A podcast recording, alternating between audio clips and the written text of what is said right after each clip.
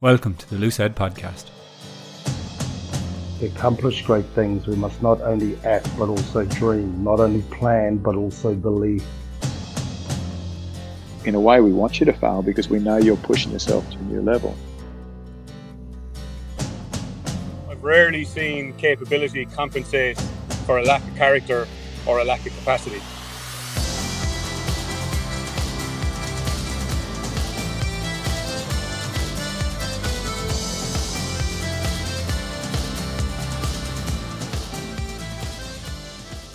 And today I'm delighted to welcome Waisale Serevi. Waisale, how are you getting on? Gulavinaka. We just arrived in Fiji like nine days ago, and uh, we're in quarantine at the moment. And uh, anywhere in the world you want to be doing quarantine, it's Fiji because uh, we are at uh, Hilton Hotel in Denarau, it's near the ship. And uh, we've been here for 14 days, and uh, supply you with uh, breakfast, lunch, and dinner. So even though we cannot see our relatives, but it's a good time for us to reflect on the journey with my family, with my daughter, uh, who just came back from uh, deployment with the U.S. Air Force.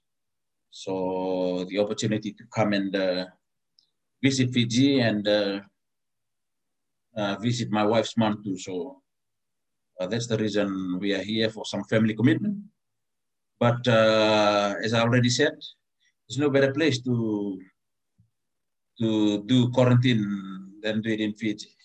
that's it. That's it. I could think of worse places. So today I just wanted to talk to you about coaching and everything like that. So if it's okay with you, I'll just jump straight in.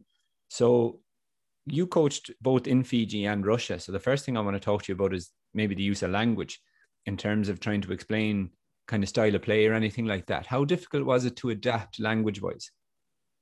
Yeah, I think uh, definitely in uh, Russia, uh, language is uh, a barrier, but rugby, we all understand we, what we are trying to do.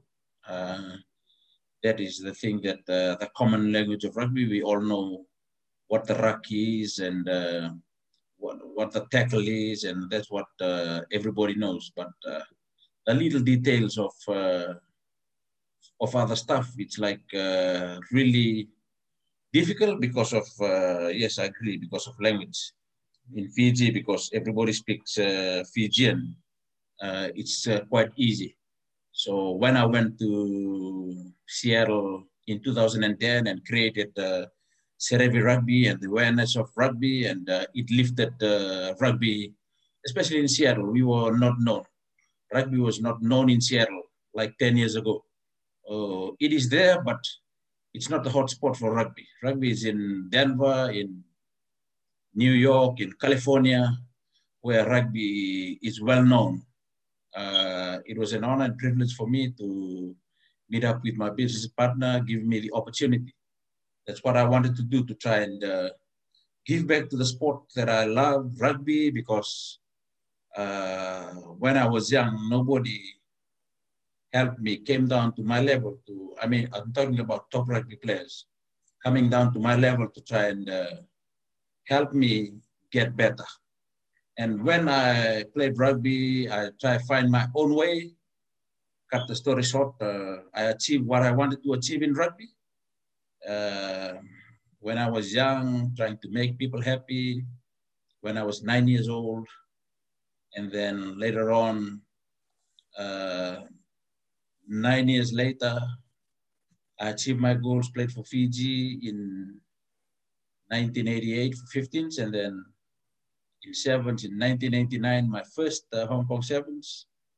But I believe 11 years later, I achieved my goals of trying to make people happy. I did that in Fiji. I achieved a lot of things, winning World Cups and HSBC 7 Series. My first year coaching and playing for Fiji. And then I went across to USA. I was blessed to meet uh, my business partner in Seattle.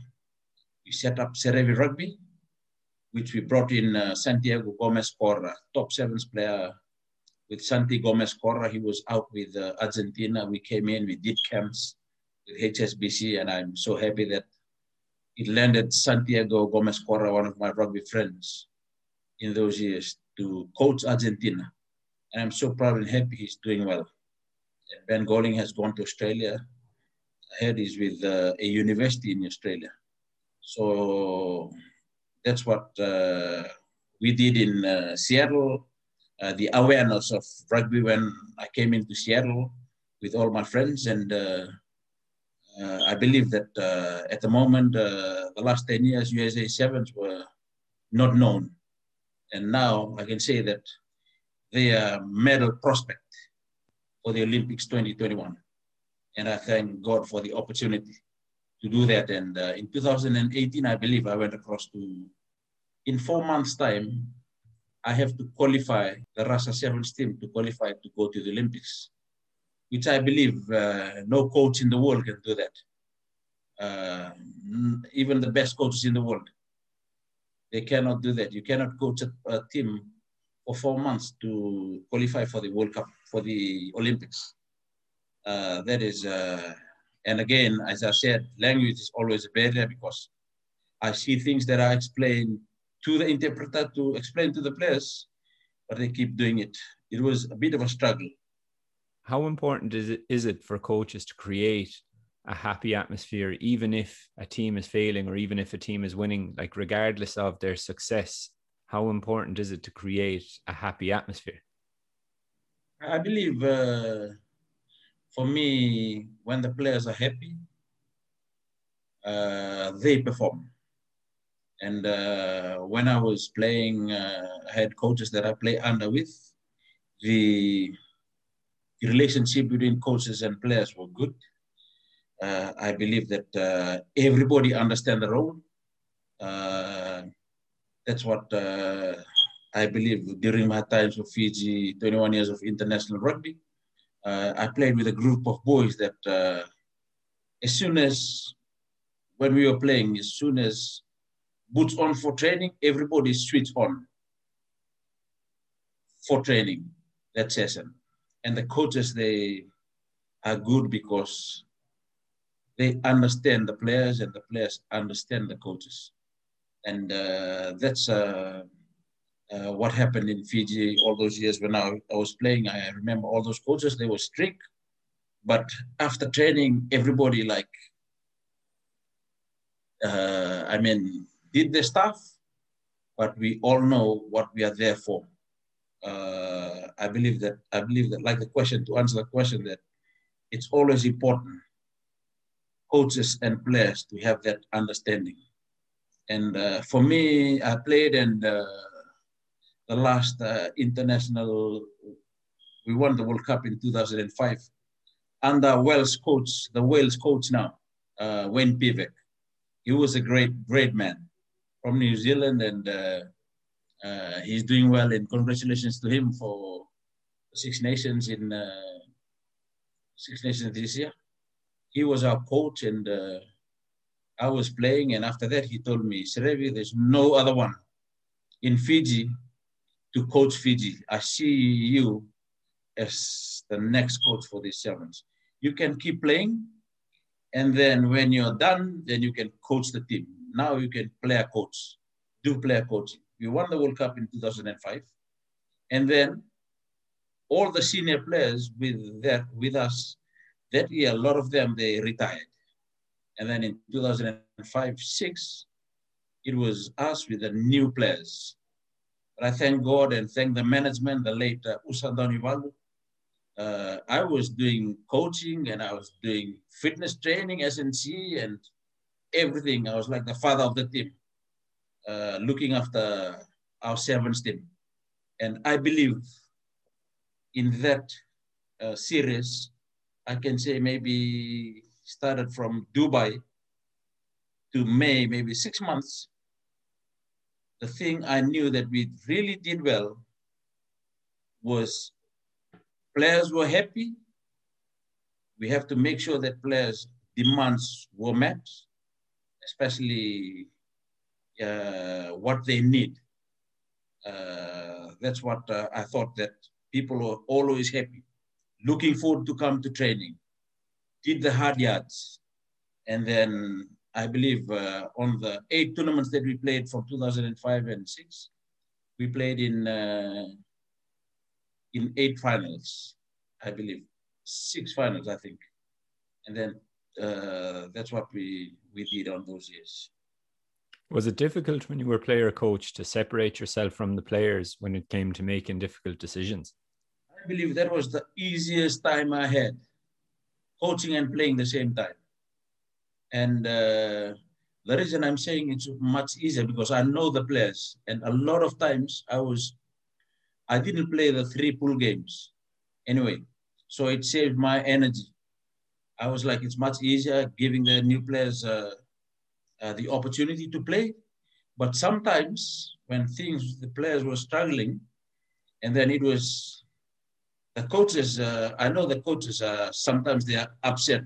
We can see coaches, they are like throwing, they kick the water bottle, they throw the file away. They, because what the coaches are thinking, the players are not doing. That's what I thought that was made my life easier coaching because I was coaching, I was training, maybe I was fitter than some of the younger players. But when there was problem I see that was happening, and then it was easier for me not to yell and just call the player out. Come, then I came in. Example, we were losing uh, against South Africa in uh, Adelaide in 2006. We were losing, and then this is just an example. And then it was like 19 to 5.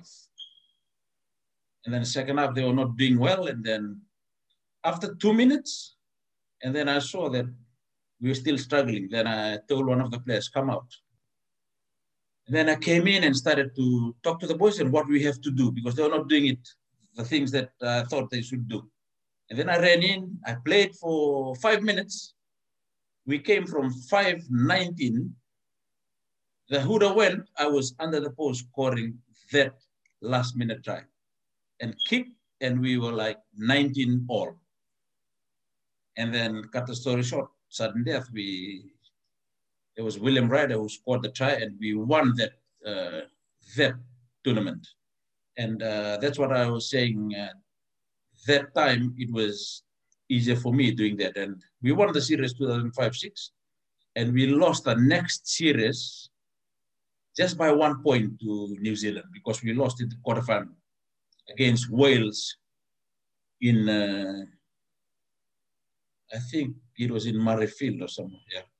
So that's what I was saying that uh, it was much, a little bit much easier because I just came back from playing and then resting and the player coach and then I did player coach again for the next next season, but we lost one point and was it difficult though to have conversations happened. with players? Like, because at the same time you are a player, but you are a coach. And if a player isn't upholding standards or if a player is letting the team down, you do have to talk to them from a managerial position. So was it difficult in that sense to separate yourself rather than just playing? I'm talking about those two years, 2005, six, we won the series. Then six, seven, we lost one point. For me, the players know. While I was playing, while, while I was a captain, I always tell players, you know, uh, there's no, no one selected you. The Fiji Rugby Union don't select you. The uh, coaches don't select you. It's just you. You select yourself. But you need to perform because there's a lot of players out there. When I see, it's easy for me to see players that are not concentrating, that are not there mentally that they are not performing uh, because I see that very, very quickly in training. For me, when I was coaching and playing, winning the game is not on the field. Winning the game is at training.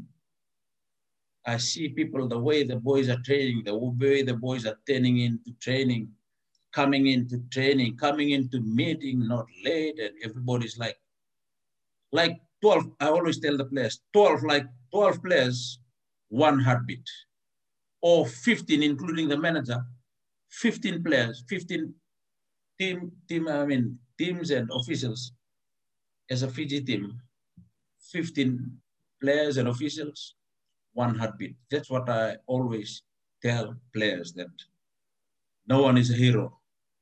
It's a team. This is not golf. This is indi- not individual sport. It is important that the players know that without my friend, we cannot achieve goal. Without him, so in rugby, no man is an island. We need to look after each other. That's what I always. As soon as I see players going in that direction, I don't. I call him by. I mean, I meet him by himself with uh, only me and him. It's a one-to-one talk, and uh, that's what uh, I always do. I remember when we won the series in uh, 2005, six, like you ask about the players when they're not doing well, do you talk to them? It's difficult. No, for me, it's easy because that year in 2005 and six, we were going to our last series in uh, France and uh, England. And uh, one of our players, he was the star of our players, uh, team in Fiji. And then he was not in camp and he went to the village and he was missing until the last day and he came to try and board with us in the plane. So it was difficult for me to, to, to let him come because all the players were training and this, and I have to explain it to him properly that what you're doing is not a team thing. And I tell him that I played rugby all these 20 years of international rugby and I come to training, I don't get late. I work hard in training, even though a lot of people saying, Serevi, the best player, this, this. It comes here and it goes the other year. I have to be like a normal person, normal player like everyone. As soon as I touch down in Fiji, the, that afternoon I go play, train club rugby. So that's what I always do. And I told the player that I don't believe that uh, to come into the team straight from wherever you are to join. It's if it's not if it's my team, my club team, still uh, won't be able to take you. But if it's a provincial team, still I can take you. I can take you with my, if it's club rugby, I take you. It's provincial rugby, I still take you. But for Fiji, this is not my team and not your team. It's important that you have to be here during our training. And he understands. The players, they understand when I talk to them that way because if I don't talk to them that way, I won't help anyone. And I, for my coaching philosophy is to try and help players to be better than me, what I achieved. With that little support when I was young, I want to help players get better than me. That's what I've been doing, and uh, I still enjoy doing it. You mentioned Wayne Pivac there, and um, he coached you for a while as well. Is there any lessons you learned from Wayne Pivac that you applied to your own coaching? I think uh, with Wayne Pivac, uh, uh, Fiji is blessed to have uh, him came into the country. The reason uh, we left Fiji in 2000 with the coaches that were coaching Fiji, they say that uh, we don't need foreign players again, foreign Fijian players to come out and play for Fiji. They'll use only players that are in Fiji. But from 2000 to 2005, Fiji went down the drain, I can say. Uh, they were struggling, and uh, then I thought to come back home and play for Fiji because I had the opportunity. I still think that I can still do it. And I came out to play in the Marist Sevens to qualify to play for Fiji. If any of the foreign players want to come, and then I spoke to Wayne, and I was in the country coming in, and then he said, uh, well, he wanted to meet me, and then I said, okay. Then we came out and meet, and then he told me, what are you here for? And I said, I'm trying to go to the World Cup, and if you want to go to the World Cup, you have to play the big Marist Sevens in Fiji. And he said uh, uh, about the opportunity because Fiji, a lot of people are complaining in Fiji about the last coaches and this and this and and I said, uh, I'm here to, for Fiji, but if you need anything for me to help, and then, and then that's uh, how it went. And then in the end, uh, he was our coach for our 15, uh, for our sevens team, and uh, with uh, Paul Feeney, I think from Otago, and they were good combination, and they really bring in the New Zealand influence in in our team which is a lot of hard work and a lot of uh, uh, discipline and a lot of uh, the mental part of uh, uh, mental preparation of uh, teams that that really help us, and that's what they did, and they did our our set pieces properly. And all the little details of uh, kickoff and uh, uh, scrums and uh, ruck area. And it was really exciting to play under him, and I salute him because uh, I believe that if uh, Wayne didn't come to Fiji, we couldn't have uh, won the World Cup 2005. he came in, and the good thing that like I always like the communication between the coaches and the players. That was what uh, happened on that. We, none of us play in the series, but we came in two weeks before the World Cup. And all the senior players, we were like over 30 years of age, all of the players. They said that we were like the oldest team, we cannot win. But uh, in the end, uh, we won that uh, World Cup, and I salute uh, Wayne Pivac and uh, Paul Finn for what they've done for for the team. Did Wayne Pivac instill anything or show you anything that you brought into your own coaching then in Seattle or in Russia? Yes, uh, the things that we do in training and other coaches that I played under, I took all the things that I thought that really helped uh, that will help uh, teams that I that I will uh, come across or coach, and it really worked well wherever I go. When you first started coaching, what, if any, difficulties did you face? Coming into the US, doing coaching and stuff, uh, the biggest problem that uh, we had with our Serevi rugby is uh, the coaches in the US uh, they are like very protective of their players. Uh, they don't give their players to go to to attend uh, coaching clinics when uh, top coaches are coming to their area. That is what uh, one thing that I thought I, we faced. they were not releasing players to go to the to the coaching camps. that's what we heard when we came out and couple of players. They said, we wanted to come, but our coach is saying, no, don't go. So that is uh, some of the stuff that uh, uh, I faced that uh, it was difficult. And uh, the other thing too, in the, in the US is uh, a lot of players, they rugby, it's not the sport, the biggest sport. It was the fastest growing sport when we came in. And a lot when we came into Seattle, for example, uh, a lot of players didn't want to play, a lot of kids don't want to play rugby because uh, there's no pathway to go to college, to university.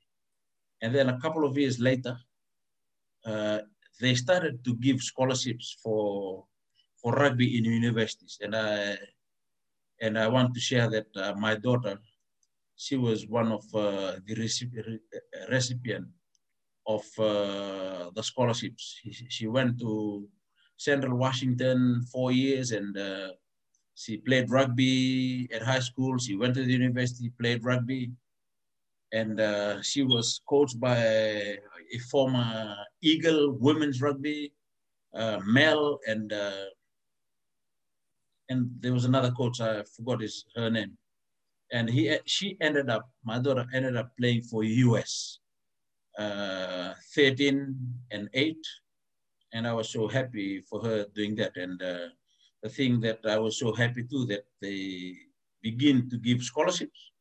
And that's why in the us now there's a lot of kids wanting to play rugby. Eh, they're enjoying rugby and they want to represent uh, they keep playing rugby because it's scholarship for boys and girls to go to university you mentioned that you had a very short time space to get Russia ready to qualify for the Olympics. How did you look to instill an environment or a culture or a team playing style? How, how did you begin that process? Uh, going into going into Russia, I believe that uh, Russia they have uh, the athletes, they are strong, they are good players, but uh, the thing that uh, the thing that I wanted to get into to the Russian uh, the Russian sevens program was to try to get them into create a culture in the team to try and get them together, everybody on the same page, and try and uh, I remember when the first time we go into a sevens tournament, it was Dubai, and the players were there when we had uh, lunch or breakfast or dinner. The players, the Russians are like, I, can, I believe the culture for them is like every man for their own because of, I believe, because of things they go through all those years in life. And I, it was like really difficult to try and uh, get the players together to be on the same page. Uh, example, uh, when we go into breakfast, everybody have to go together. We sit down together. That's what I always do with my team. Everybody sit down, have breakfast, whether you eat quickly or slow. We need to wait for the last player to go. But it was a little bit difficult for Russia. They were like, everybody is going and they started well. But after that, they said, oh, can we go? Can we go? They started doing that. And uh, I tried to do that. It was going well for the first couple of uh, weeks, but we really struggled. And the other thing too is like uh, trying to get the players understand what we are trying to do and to try and change the way they play because the Russians are like strong people. Uh, they always love the contact area. They always like contact because once they get the ball, it, it's a simple two on one that you just need to draw and pass. And they tend to like try and run straight at the man, hit him, and then try and offload. Those are the little things that we try to share with them that really can help them and change the way they play. But as I said again, it was difficult. The time was short. And because of COVID again, uh, I couldn't stay longer because of uh, the COVID-19 last year in March. So it was difficult to put things together. How much pressure was there on you to succeed and how did you deal with that pressure? Uh, there was a lot of pressure. From November to March, which is like four months, it was very challenging. And uh, we tried really hard. We try and uh, get in players. And uh, the thing with the, the sevens uh, players, and I mean, the more experienced player that played in the series, and then the young players that are coming up now, the level is totally different. And then uh, it was uh, it was challenging, but what I thought to myself is, okay, I need to just do what I can do. So I need to get them to get skills, to try and get them to the next level. That's what I always tell them, to try and get them to the next level, to understand what uh, we want to do when we play because uh, I always tell them that things that you're doing now, when you do it out of Russia and play other teams, it's much easier to play for you guys because you are running in straight at people because they don't miss their tackles. The New Zealanders, the Fijians, the uh, France, the Australians, they don't miss their tackles. So that's what I was trying to change and trying to create a pattern for them so that they have the opportunity to look for spaces when they are on the field. Uh, yes, the time was short, but it was challenging. But I wanted to do what I can do to try and uh, help them go to the next level. A player sees a coach as someone who always has all the answers, and I imagine those Russian players saw you as that person as well. But you know, some sometimes a coach doesn't have all the answers, and that's fine. It's okay as long as you go find out maybe the answer. But was it a difficult situation for you to be in in Russia where these players saw you as the all knowing. And sometimes you had to say, well, actually, I don't know. Sometimes you may not have. Was it difficult to be vulnerable and saying, I don't know? Yes, I think, uh, yes, sometimes coaches, they don't have the answers. Sometimes the coaches, uh, the way we're looking at what we want to do and the way the players looking at trying to figure out what you want them to do. Sometimes it doesn't work, but uh, the thing we have to do as a coach is try and help them, to try and help them to, to get better from where they are uh, when you come in. And do you think that's the hardest part of coaching? I believe, uh, yes, it's always a challenge for coaches when you go to an environment where where you have where it's first the language is a barrier and then where the communication like the question from uh, the beginning the uh, the understanding of the players and the coaches that makes it difficult for both parties to to understand what we wanted to do in Seattle, you pretty much started teams from scratch. What was the initial pillars that you put in to help build those teams? I think uh, the thing that uh, I started off with, uh, tried to get a team culture for people to to respect one another, to communicate. Uh, the culture I wanted to set it up first, and then we started from basic drills basic catch and pass, uh, decision making, uh, the contact area. That's what we did. I always do when I go to to start new with the teams that I go with, and uh, I believe uh, coming into Seattle in 2010. Uh, I, be, I, thought that we did well. Uh, we for the 10 years in Seattle, I believe uh, we won uh, about four or five nationals, USA nationals. And uh, as I said, that Seattle was not the hot spot for rugby. Coming down to Seattle and helping them with the team culture, with the environment uh, that we are in, with the two training sessions a week it's not a professional uh, uh, team. We just trained uh, two hours on Tuesday, two hours on on Thursday. But we went out and I thought that the boys really played well, and we have players who came out from football, uh, that made it to the U.S. national team, which is, I was so happy about, and players that uh, that came from other sport, they came in and uh, were stuck with rugby. And I had a player that was playing with the Miami Dolphins came out because he saw rugby and he came straight to Seattle, and he ended up played for USA, which is really good. I enjoyed uh, those achievements uh, with our team in Seattle. You mentioned you started off with like decision making stuff like that, but how important is it to keep breaking down skills into their most basic components, even in developed teams, to help understand them and develop them better?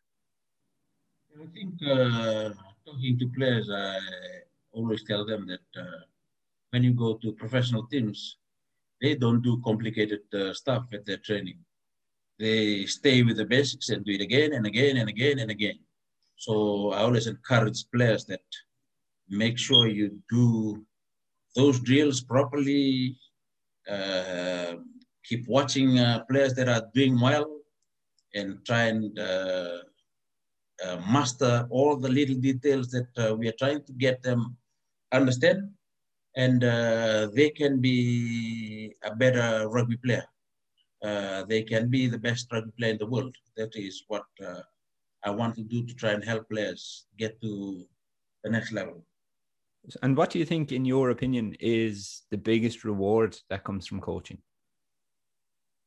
I believe uh, for me, the reward coming for coaches is uh, to see players uh, get better from uh, to see them from young ages to go up and achieve their dreams, represent a country. And I always say that I don't want to train people to just play rugby here in Seattle. I want you one day to go play rugby outside of USA because rugby is here in the USA, it's just growing, but the real rugby is out of USA because you can go to Australia, go to New Zealand, go to Japan, go to which are doing well at the moment, Japan, and then go to France and England and UK.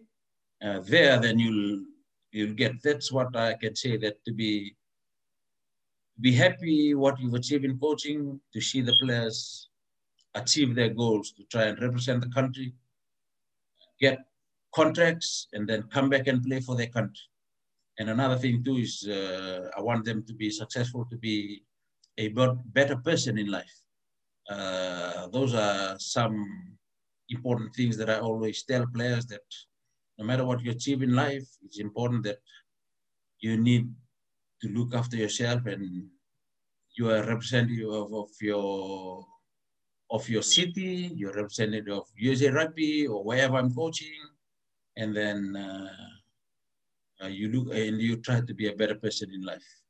So I just have one question left for you, and it's quite maybe a reflective one, but it's one I like asking coaches all the time. If you could offer any piece of advice to coaches, what would that piece of advice be? Well, the advice to coaches is to the most important thing is uh, you're not coaching a team to win only. A lot of coaches are always forcing players, and uh, the goal for them is to win. I mean, everybody wants to win. The most important thing for coaches is to get the player to be better than when he ran onto the field that day. That's what I want to advise coaches because there are players out there who, and you have to, that is one thing, to make sure that it's not only forcing players trying to win games. Winning is good, but make sure you have to tell players the opportunity of trying to get better the next time. That is what uh, I want to share with coaches and uh, to understand where the players what they face, to go deeper into players why uh, whatever things they're facing, maybe at home or with their family, with at work, with work. So those, that is the advice for me. Try and uh, encourage players so that they give them the opportunity to play their best, that you support them, that you believe in them, uh, to keep motivating them, that they are the best players that you've ever come across uh, during your coaching times. Uh, that's what I always do, and I always encourage players and always uh, motivate them and tell them that you're the best player. You make sure this is the opportunity for you. Make sure give it your best shot. And uh, at the end of uh, uh, games that they play, result will come in anyway. It's the the opportunity that you motivate and encourage kids that players that they can do better than the last game they played. Well, Waisale, I'd like to say thanks a million for taking the time to come on. And I know it was uh, difficult to get the Wi-Fi's linked up and everything like that. But thanks a million for taking the time and for for being so open in your answers. Thank you so much, my brother. Have a blessed uh, weekend. You too, buddy. All the best. Well, that's it from me today, folks. Thanks a million for tuning in. If you enjoyed the podcast, please feel free to rate, review, and subscribe to it. And if you really enjoyed it, please feel free to send it to a friend who may be interested, as it's the easiest way for the podcast to grow. Thanks a million, folks. See you in the next episode.